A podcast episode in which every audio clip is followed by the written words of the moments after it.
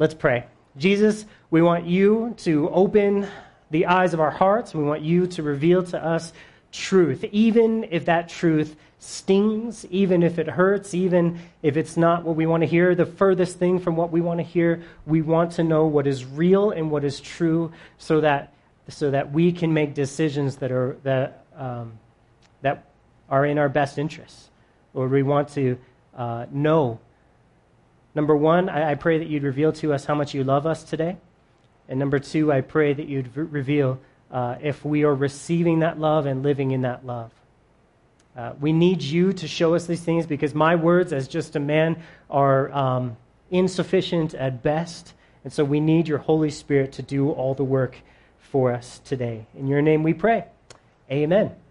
Amen. Well, we've been studying the book of Mark, and Jesus has been beginning his great work of salvation, or what we learned last week, of bringing the kingdom of God to this world. And what is bringing the kingdom of God? Well, we learned that it's transforming every wrong into right, every pain into joy, every nation, every city, every family delivered from the kingdom of darkness into the kingdom of light. That is Jesus' job description. He's like a contractor who's been hired to do this job, and he's going to do a good job. So he's got to have some new political idea, right? Or maybe he plans to use taxes and collect taxes to help everybody out and accomplish his plan. Or at least he needs to kick out the people who are running things now because they're all racist and stupid. What do you think? Is that his plans? No, it's not his plans. The first order of business for Jesus is people. Jesus starts his reforming of the whole world, his fixing the entire planet. He starts it by calling some insignificant people to follow him, to be his disciples. He calls just a few men who will learn from him, learn his ways, but most importantly, who will be loved by him and be transformed by him. Jesus is looking for a few good men. Well, he's actually not even looking for good men. He's just looking for men. They don't have to be good, because he loves men and women. And he is looking, searching for someone who would say, I'll follow you. I will be loved by you. I will be transformed by you. Later, these guys are going to be used by Jesus. After Jesus dies and rises from the dead, they're going to be used to transform the world. But that's a long time away from today, what we're going to be studying when they get called. And right now, all they need to worry about is following Jesus. Spurgeon quote, Spurgeon quote. You guys ready? All right. You cannot be Christ's servant if you're not willing to follow him, cross and all. What do you crave? A crown? Then it must be a crown of thorns if you're to be like him. Do you want to be lifted up? So you shall, but it will be upon a cross. So, we're going to be learning about relationship with Jesus, what it looks like to follow Jesus. Our text is Mark chapter 1, verse 16 through 20, and it says, As he walked by the Sea of Galilee, he saw Simon and Andrew, his brother, casting a net into the sea, for they were fishermen. And Jesus said to them, Follow me, and I will make you become fishers of men. They immediately left their nets and followed him. And when he had gone a little further from there, he also saw James, the son of Zebedee, and John, his brother, who were there in the boat mending their nets. And immediately he called them, and they left their father Zebedee in the boat with the hired servants and went after him. So you can notice a bunch of specific words that I have underlined, or maybe that emphasized in the follow me. I thought were pretty important words as I was reading through that. He says, I will make you. He didn't say, you're going to have to learn how. He says, I'm going to make you to be fishers of men. I see that they left their nets and they followed him. And then the next ones, the next guys, they went after him, which I feel like is the same thing as followed him. So that's the story. That's the text that we have. Now, the crazy thing, Mark doesn't tell us this, but this is not the first time that Simon, Peter, and Andrew have met Jesus. Did you guys know that? In John chapter 1, it teaches us that Andrew was actually one of John the Baptist's disciples. And when Jesus was baptized by John the Baptist, Andrew was there. And he asked John the Baptist, like, who is this guy? And John the Baptist, like, that's the Lamb of God. That's the Messiah.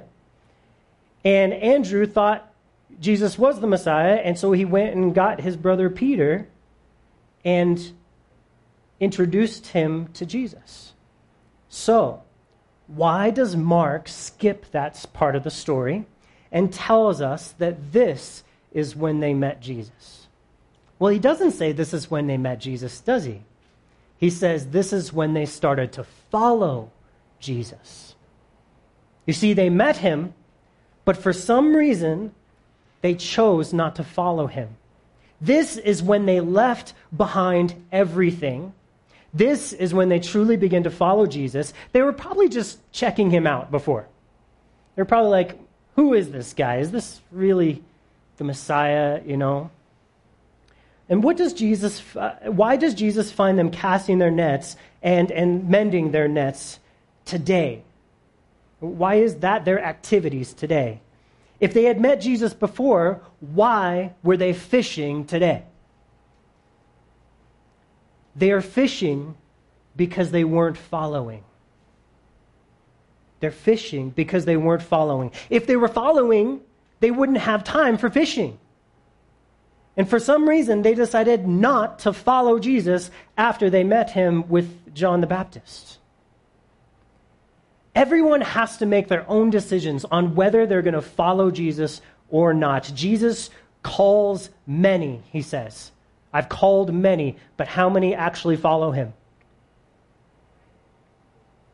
Few. He says, I've called many for salvation, but few are those who actually find it. Are we going to respond to the call of Jesus to follow him? That's our question for today. These are Jesus' best friends, Peter, Andrew, John, and James. They're mentioned more than any of the other disciples, maybe besides Judas, but that was a bad decision.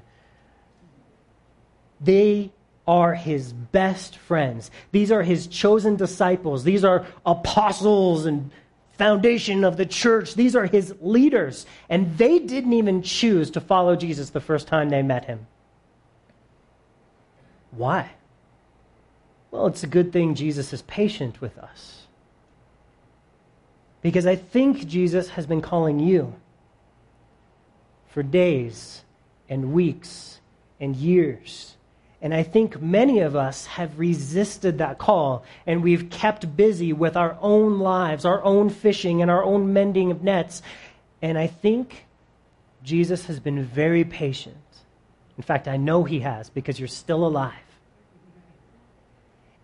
But I'm hoping that today you hear a call in your heart, and you respond by leaving everything behind and saying, you know what? I'm all in. I'm going to follow Jesus with everything today. What is the mission of a Jesus follower? What's our mission? To make disciples. That's the mission of the church. You hear that tossed around a lot, a mission-minded church or a missional church. That's a really fancy way of saying we're a church that wants to make disciples. And it's a really good thing. So what is a disciple?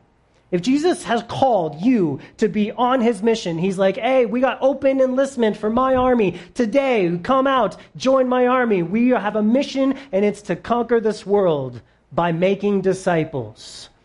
Then we should know what it means to be a disciple. Is a disciple someone who does stuff,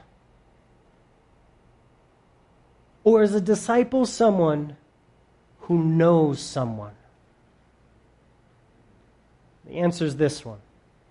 A disciple is not someone who does stuff. Jesus is not looking for someone who does stuff. And that does not mean you're a Christian follower of Jesus, that you do stuff. A disciple is someone who knows Jesus, knows him, follows him, has a relationship with him, depends on him.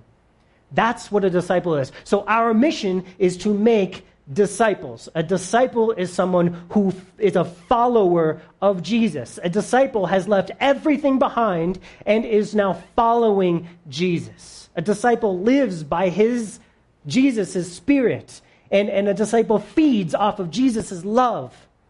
That's what a disciple is. Are you asking yourself the question, am I really a disciple of Jesus? That's a good question to ask today. It's a good question to ask every day, but especially today. Jesus said, follow me. Follow me is not an invitation to a destination.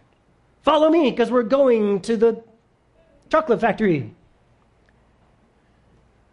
It's not a destination. Follow me is an invitation to a relationship with a person. A relationship that will radically transform who you are and how you live. That's what follow me means. Christianity is not a religion but a relationship, right? You hear that all the time. Christianity is not a religion, it's a relationship. And that's a great thing. That's a very, very true thing, which is why following Jesus will always result in a radical life change, because it's his work. He says, I will make you fishers of men. I will make you what you need to be. I will make you effective. Your job is just to follow me. Now, if we had time, we would read through all four Gospels today. And maybe you spend the next few years reading over all four of the Gospels and take each story, and in each of the stories, you could divide them into one of three boxes. Let's say you took some scissors to your Bible. Maybe you don't want to do this, but you could. You could divide them into three boxes. You could take them all. And in each of these three boxes would be each story in the Gospels could be put in one of these three boxes of relationships. Okay? Every story in the Gospels is about relationships.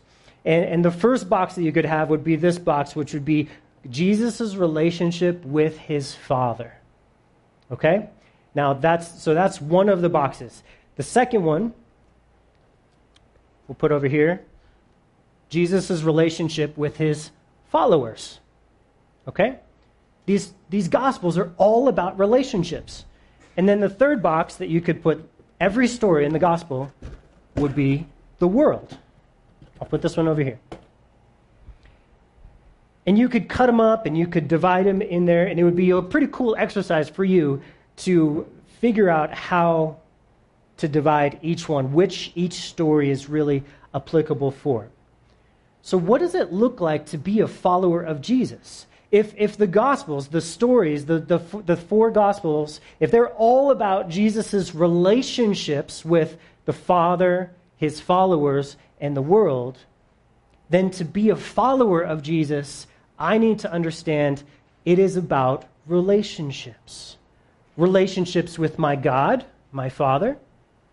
Relationships with my family, the followers of Christ, the believers that are around me, my church. And thirdly, my relationships with the world. So to be a follower of Christ looks like this: a daily, intimate fellowship and relationship with your Heavenly Father. Do you have that? Are you a follower like Jesus was a follower? Do you have a relationship with God? How about a relationship with a family of believers? Are you in a relationship connecting and community with other believers? That's what it looks like to be a Jesus follower. Well, I can follow Jesus in the mountains with no people because I hate people. That's not what that box says. That box says Jesus loves people. And he's committed to his family and his followers. And if you want to be his follower, you must be committed to to his family. Thirdly, do you have a relationship with the world? Are you cultivating relationships with other people in this world that don't know God yet? And are you willing to introduce them to this God that you know? Those three relationships, every relationship in my life can be divided into one of those three boxes. And relationships are always developed with one four-letter word, time. Time. Investing time into those relationships. How do we spend our time? We can spend our time to develop these three primary relationships. We can choose that. How do you invest your time? You get just a few hours every day to spend however you want. You get a few hours every week, every month, and really you only get a few hours in your whole entire life. How are we going to spend that time? I think to be a Jesus follower, we need to surrender control of our time. Surrender. I hate that word. That's why I named my church White Flag. Because in my flesh, I do not want to surrender control. I want to be in control. I don't want to follow you. I want to follow me. Anyone else like me? Yes, this is how we are. We do not want someone to say, follow me. So Jesus doesn't boss us. He doesn't say, you must follow me. He invites you.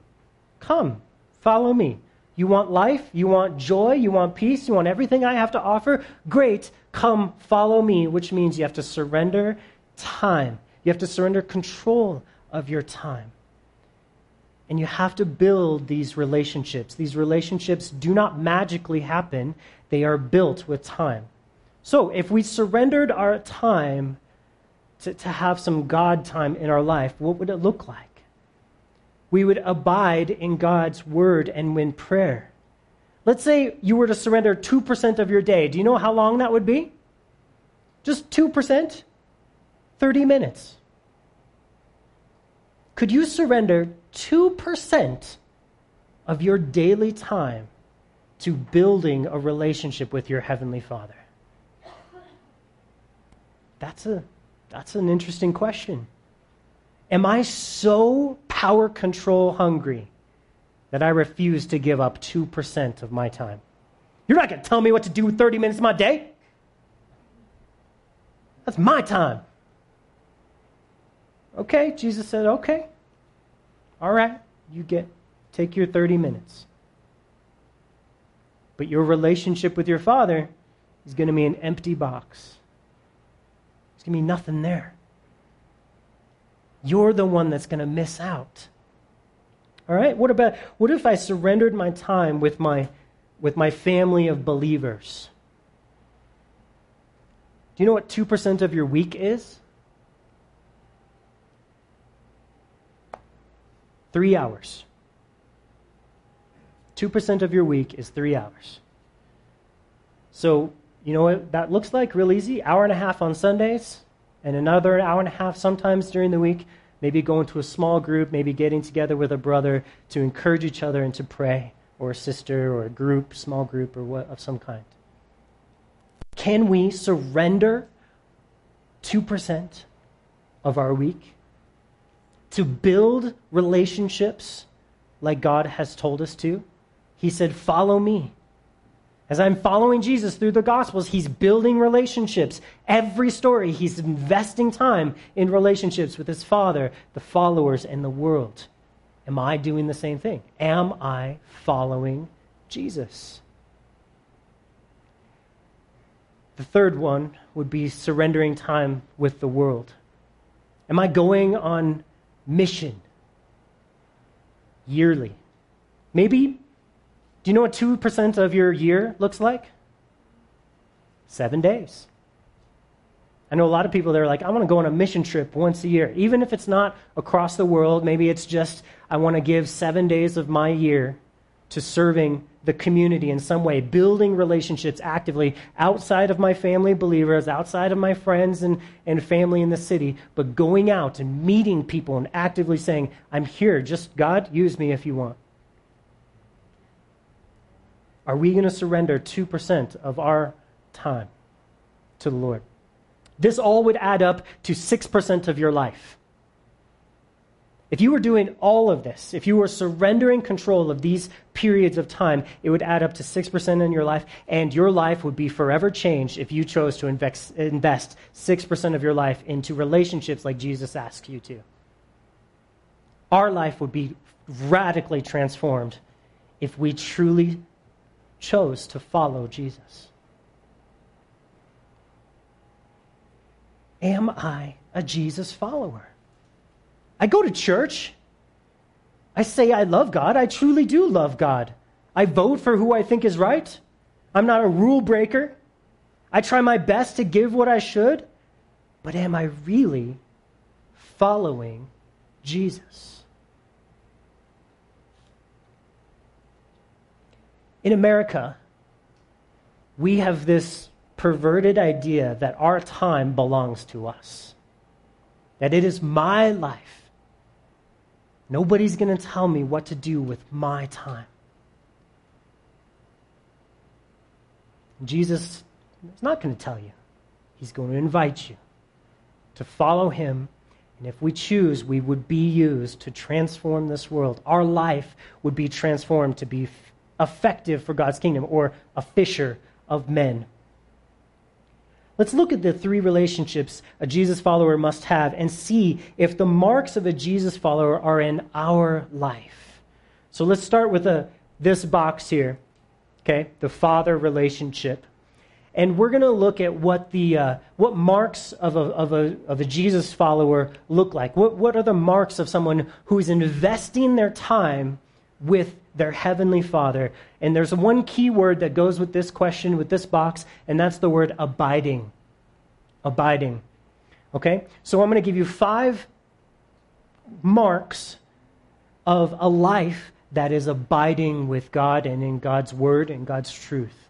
Okay? A life that is sitting at his feet each week, that is opening the word and praying and really connecting with their Father. First would be identity.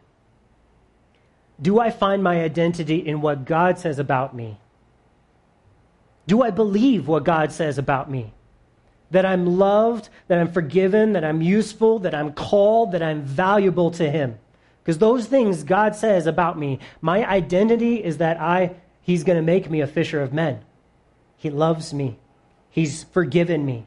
That's my identity. Is your identity strong?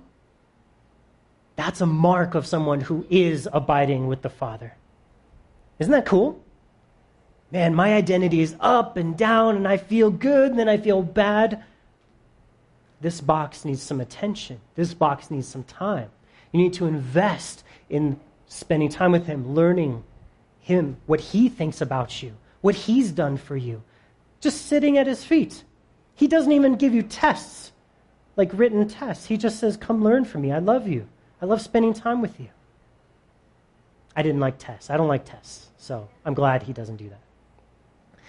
The second thing that is a mark of someone who spends time with the Father is obedience. Am I yielding to what the Spirit directs me to do, or do I resist him all the time? If you find that obedience is hard for you, there's one reason and one reason alone. Not because you're an idiot, not because you're a jerk, and not because you're just broken, but because you have not invested time to let his submissive, obedient heart grow in you. It is all about relationship. We don't have an obedience problem as much as we have a time problem. I'm not really willing to invest my time in a relationship with the Heavenly Father, asking him to transform me, submitting my heart and will to his forming hands. Does that make sense? The next one would be the Word. Do I look at the Bible and trust the Bible as my guide to teach me? Well, no, I go up in the woods and I look at the trees. No, I'm sorry, that's not where he is revealed himself. There's some revelation there. It's called general revelation, but the Word of God is specific revelation. This gives us actually his thoughts. You know, if you just look at nature, you're like, God loves lions to eat little lambs. That's actually not true. God designed lions to live alongside lambs, but it's all fallen and perverted now.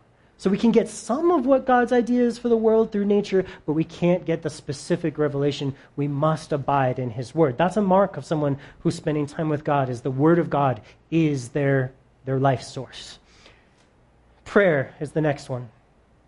Do I talk to God consistently, genuinely, and trustingly? Very good questions. Or do I avoid every possible time I have to just get alone and pray? Do I find something else to do during those times? This is what we talked about yesterday during our men's breakfast, is just this very specific idea. The next one would be intimacy with my Father. Do I understand that God is jealous for my heart and my mind? And do I surrender to his loving invitation to abide? There's a mark that I have an intimate life with my Father. If the answer to it was no to any of these questions or these marks in your life, then I think I'm suggesting that the solution for that is time. That to invest time with him with relational realities of humility and faith, saying, okay, God, I'm going to come with you. I'm going to invest some time because I want to see these things in my life. I can't make myself have a better identity. I can't make myself obey. I can't make myself put my trust and hope in the word. I can't make myself pray as I should. But I want you, Father, to take me by the hand and lead me. So I'm going to invest some time just getting alone with you. Okay? The second relationship that Jesus focused was on his family of believers, his followers. And the key word for this one would be connecting. What was the key word for the first one? Abiding. Good job. The key word for this one is connecting. Am I connecting with the body of Christ? His family. And here's the 5 things that we're going to emphasize for this. Love. Do I love others as Christ loved me? Wow. Do I love others as Christ loved me? Willing to sacrifice, willing to sacrificially give my life for everyone in my family of believers. That's the mark of someone who is investing in these relationships. Honor is the second word. Do I think of others as more important than me? There's the mark of a Jesus follower. He loved other people pretty well.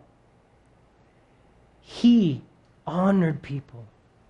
He gave others more honor. He thought they were more important than himself. Instead of preserving himself, he gave what he had for everybody else. The third one is reconcile. Do I ask for forgiveness and give it freely? The fourth mark would be serving. Do I meet the needs of other people, other followers? That's what a Jesus follower does. Hey, I'm here to meet your needs.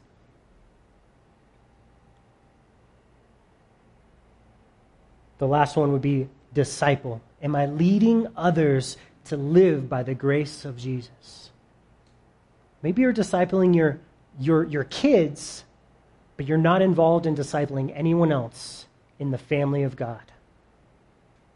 A Jesus follower will be discipling other people. Follow me. Let's follow Jesus. Let's go. And that can look different depending on your gifts. It doesn't mean you teach a Bible study to everybody. But maybe you're the person that comes alongside and says, let's follow Jesus. I don't know what that means, but let's go to church and pray and open up the Bible and read. You don't have to be an expert in anything to follow Jesus. Look at the guys he chose to follow him. You're all more skilled than they are. But the one thing they have that maybe we don't is they were able to leave it all behind because they had nothing anyway. They really they were fishers. They could have made a living being fishermen, but they chose to leave it all behind and say, I'm going to follow you. I'm going to do what you do. You spend time with your Father. Teach me how to do that. You spend time with other believers. I hate all these people. Teach me. How do I not hate these people? They're all weird and needy and difficult. How do I not hate these people? Jesus says, I'll teach you. My yoke is easy. My burden is light. If you're tired of loving these people, come to me and I will give you rest and I'll teach you. I'll give you my heart for these people. If the answer was no to any of those questions of am I investing in relationships with God's followers, I suggest to you the answer is time. Surrender time and invest time with the family of God with humility and faith. Saying, okay, I don't know why you have me there. I hate some of the tasks I have to do, and I honestly can't stand some of the people. But I got to follow you. I can't live my life not following you. I got to follow you. So if that's what it is, okay, I'm going to follow you. The third relationship would be with the world. Am I investing any time with the world? And the key word for this one is sharing. What was the key word for Father? Abiding. What was the key word for the church and followers? Connecting. And the key word for the world is sharing. Here's our marks, okay? Am I generous? Do I give to support what God is doing through my church, through missions? Do I give? Next word is story. Am I prepared to share how grace has changed my life? And am I willing to share it with people who don't believe? Do I spend time crafting my story? If I get 30 seconds, here's my 30-second version of what Jesus has done in my life. If I get 2 minutes with this person, here's my 2-minute version. If I get half an hour with someone, here's my half an hour version.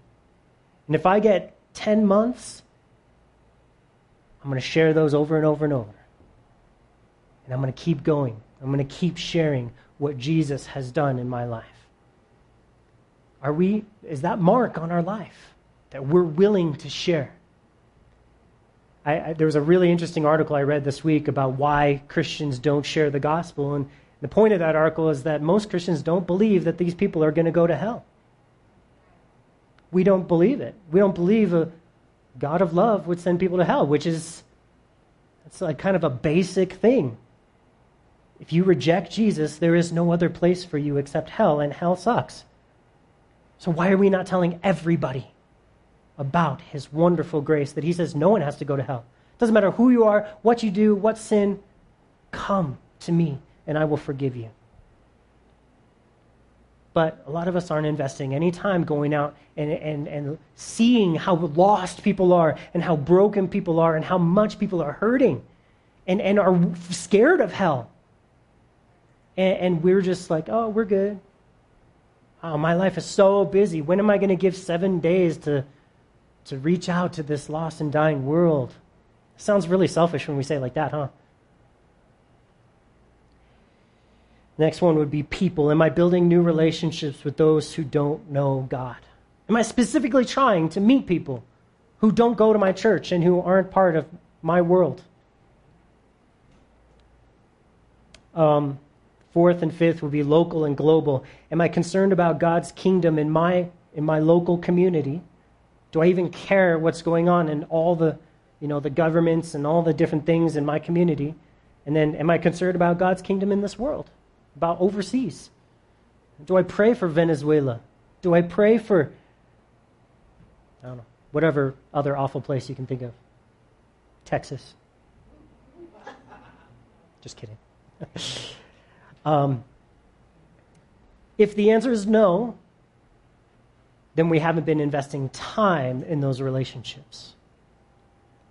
Invest time with other cultures and with faith and humility. We have Spanish Bible studies Saturday nights, and that is open for anyone to come and meet people who don't even speak English, aren't even from our country. We're reaching out to them, and we are planning a big outreach to the Venezuelans who live in Denver. We found 2,500 of them. We're going to sneakily get them all.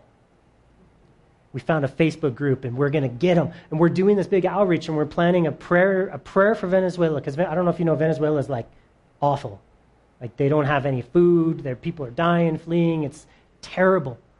And we're planning an outreach for the Venezuelans in like maybe October. Jesus is in charge, so if you have any questions, talk to Jesus and Lindsay. So we're going to be doing this outreach. And I'm bringing this up right now because God wants you to be involved. I'm not asking you, God, I'm telling you, God wants you to be involved. We're going to do it like on one day of the week, and we're going to go out there and we're going to love on people who don't speak our language and aren't from here, and they're honestly scared to be here. They don't know this culture. They don't know what's going on. And we're going to love on them. We're going to pour into them. Or we're going to sit at home and play our video games and do our stuff. I hope and I'm praying that our church is a church of Jesus followers. Not self-followers. Jesus followers. Are we? I'm not guilt-tripping anybody, because I feel it in my own heart. Am I a follower of Jesus? So I want to ask one question, because you might be asking this one question. Why should I follow Jesus? I got a lot going on. And for me to leave everything I got going on and turn my back on all the stuff that all the projects at home and all the things at work, and for me to really leave that all behind is a big ask. So you're asking, why should I follow Jesus? Turn with me to Philippians 3, verse 8. Paul answers that question for us in Philippians when he says, "Yet indeed, I also count all things loss for the excellence of the knowledge of Christ Jesus, my Lord." The guy I follow, right? "For whom I've suffered the loss of all things, and count them as rubbish, that I may gain Christ." And you guys know that word rubbish is trash, or literally the word dung, although it's the more vicious term for dung that people say that I'm not going to say. That's the word in Greek. Paul teaches us that following Jesus is more valuable, more beneficial than everything else in this world. So there's his argument to you. If you're debating, like, am I really going to follow Jesus? Paul's like, everything else is crap.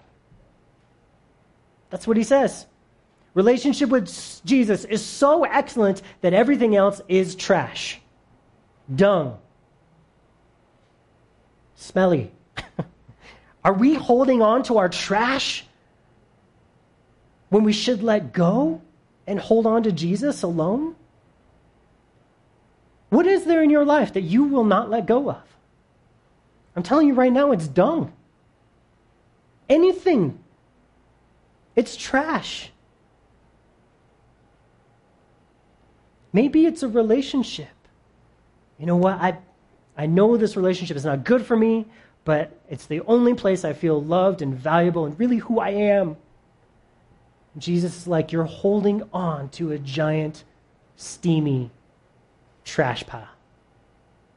Why? Jesus loves you more than that person.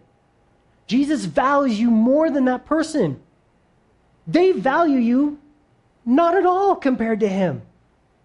There's no measuring of how much Jesus loves you. And he's saying, please let go. You don't need them. You need me. I truly love you. Are we holding on to a dung relationship? A job? Well, it's where I feel important and needed, and I'm awesome at this job. But it takes up everything. You got nothing left to give to your family or to the world or to God. Am I just holding on to dung? How about forgiveness? Unforgiveness. Man, I just feel so justified in my anger and my bitterness. Jesus, like, you're like squeezing the hot, steamy trash between your fingers and you love it. Why? Let go. Let me wash you with my spirit and my love. Obey me. Follow me. Choose to forgive, and I will wash you clean. Man, I'm holding on to my pleasures, of the things that I really enjoy doing, feeling, having fun, like feeling joy and happiness. That's what American is, right? The pursuit of happiness. Jesus, like, that is just dung compared to the joy of knowing me and my love. Man, going to church is so boring. I could be totally owning some noobs. I could be totally doing something that I want to do. And Jesus is like, you are so misinformed. Spending time with the creator of joy, learning about the depths of joy that Jesus feels when he looks at you, is not dung. Everything else is. Man, I'm holding on to this idea or this political philosophy where I feel right and I feel I got a plan to change things in this world and I can accomplish it if only the people will vote the way I do. God's like, it's all crud, man. Both of them. It's all junk. It's Jesus only. He's the only thing that you can hold on to, put your trust in. Jesus said he's going to come and fix everything. Pray for that. Anything we put our trust in or we turn to other than Jesus is an idol, and Paul calls it also trash. Anything. Jesus says, I want you to follow me so fully, so intensely, so enduringly that all other attachments in your life look weak by comparison. Everything else, it's all right if I lose that. It's all right if it don't work out. It's all right because I have Jesus. That was a quote from Tim Keller. Credit. Jesus said, you got to love me so much that it looks like you hate everybody else by comparison. Remember that verse? The consequence of having idols in our life is that God takes away our peace. There's just something in our being that will not accept idolatry, and that's called the Holy Spirit. Now, if you don't feel anything with idolatry, then you're not saved. You don't know the Lord. And you need to invite him, like, I need your Holy Spirit. I want to be transformed. Here's a quote from Billy Graham. How about that? I haven't quoted him in a long time. When we come to Christ, we're no longer the most important thing in the world to us. Christ is. Instead of living only for ourselves, we have a higher goal to live for Jesus, to follow Jesus. So we either follow Jesus and invest in these three relationships and have peace, or we hold on to the things that we want, and we miss out on his perfect supernatural peace. We're going to be stressed. We're going to be like, spending time with God, it just stresses me out. Oh, going to church, I hate that. I don't want to, I hate this world. I hope it all burns. All right, that's not a Jesus follower. So we either follow Jesus and invest in these things, or that becomes who we are, just dead. Or we follow Jesus and we experience what's excellent, Paul says. You get the excellence of knowing him. Or we hold on to other things and experience holding on to a giant steaming pile of trash. And literally our lives will have the odor of trash. Man, I really don't like spending time with that person because all they think about is this thing, that thing. That's their whole life. It's not Jesus. We follow Jesus because, he's pure.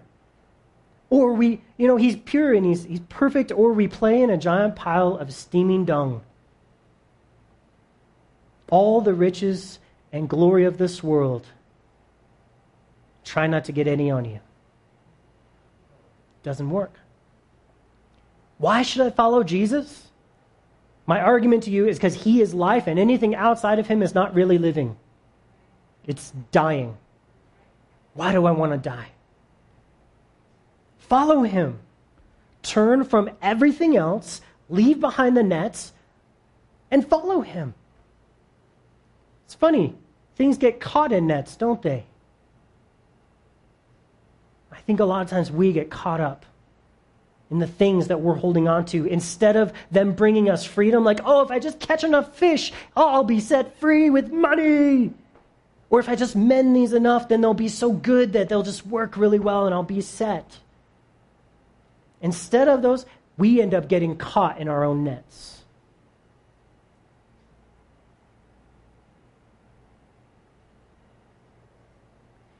Man, I want to know Jesus. I want to follow him, but it's hard to leave everything behind. Here's a quote from Oswald Chambers. If I'm going to know who Jesus is, I must obey him. The majority of us don't know Jesus because we have not the remotest intention of obeying him.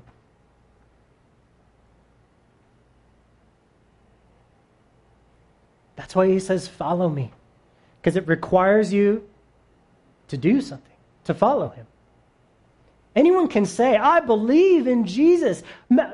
Peter and Andrew probably thought Jesus was the Messiah. Mark says Andrew's like, yeah, he's the Messiah. So why aren't they following him? Why weren't they following him? Mark says, that's right, because they didn't start following him until the day by the lake, when they finally turned their back on everything else. What do we need to turn our back on today? Because I'm sure all of us would say, I believe Jesus is the Messiah. I believe Jesus is the way, the truth, and life. No one comes to the Father except through him. But this box is empty, that box is empty, and that box is empty. We have not been investing. We've not been following him with our time. And so the boxes are empty. Jesus demands full surrender. Not because he's mean, but because he loves you. And he truly desires what's best for you. And he will bring you out of the dung pile that you're playing in and into the kingdom of his love, where you have everything that you need. Why would we reject that offer? Really, I want to know. Jesus is calling each of you to follow him today. And he says, leave everything behind. Follow me alone. You will experience everything that I promised you. I'll do everything for you that you need, but I need your whole heart to trust me. You will get all of me, my whole work, but you're not going to experience it unless you give me all of you.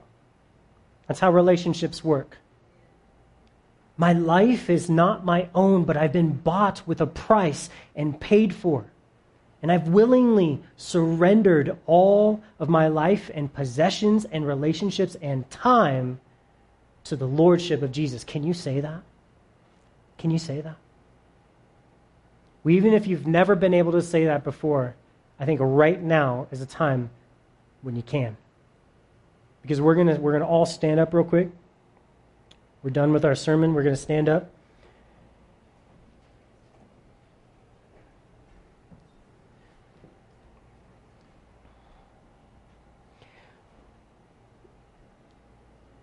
Whenever I get would you get the lights for me?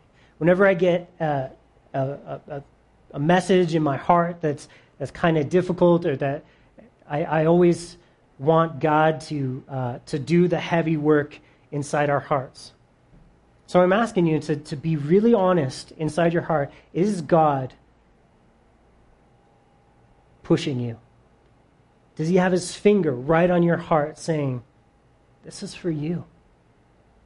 You're playing with trash when I love you. Is that you today? I did not come up with this.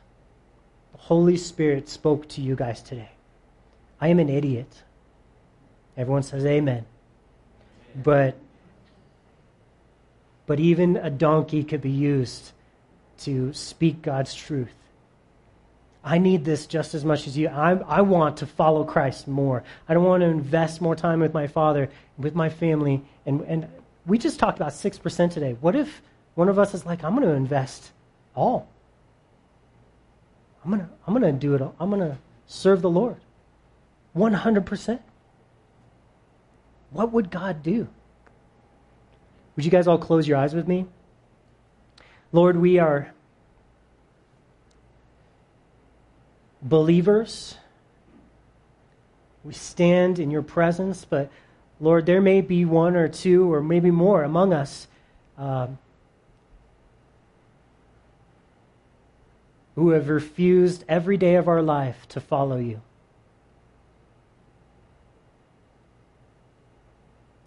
And we ask right now your Holy Spirit, we pray that your Holy Spirit would come and convict each of us in our hearts. I pray you'd give confidence and peace to those who have been following you and conviction to those who have not. But right now in this place, there is an opportunity to repent and to change our direction, and to turn our back on things that we have held so dear. And Jesus, I want to follow you fully. I want to leave behind everything, every net that I've been working on, every hope that I've had, everything I've done. I want to leave it all behind, and I want, Jesus, you alone to be my life.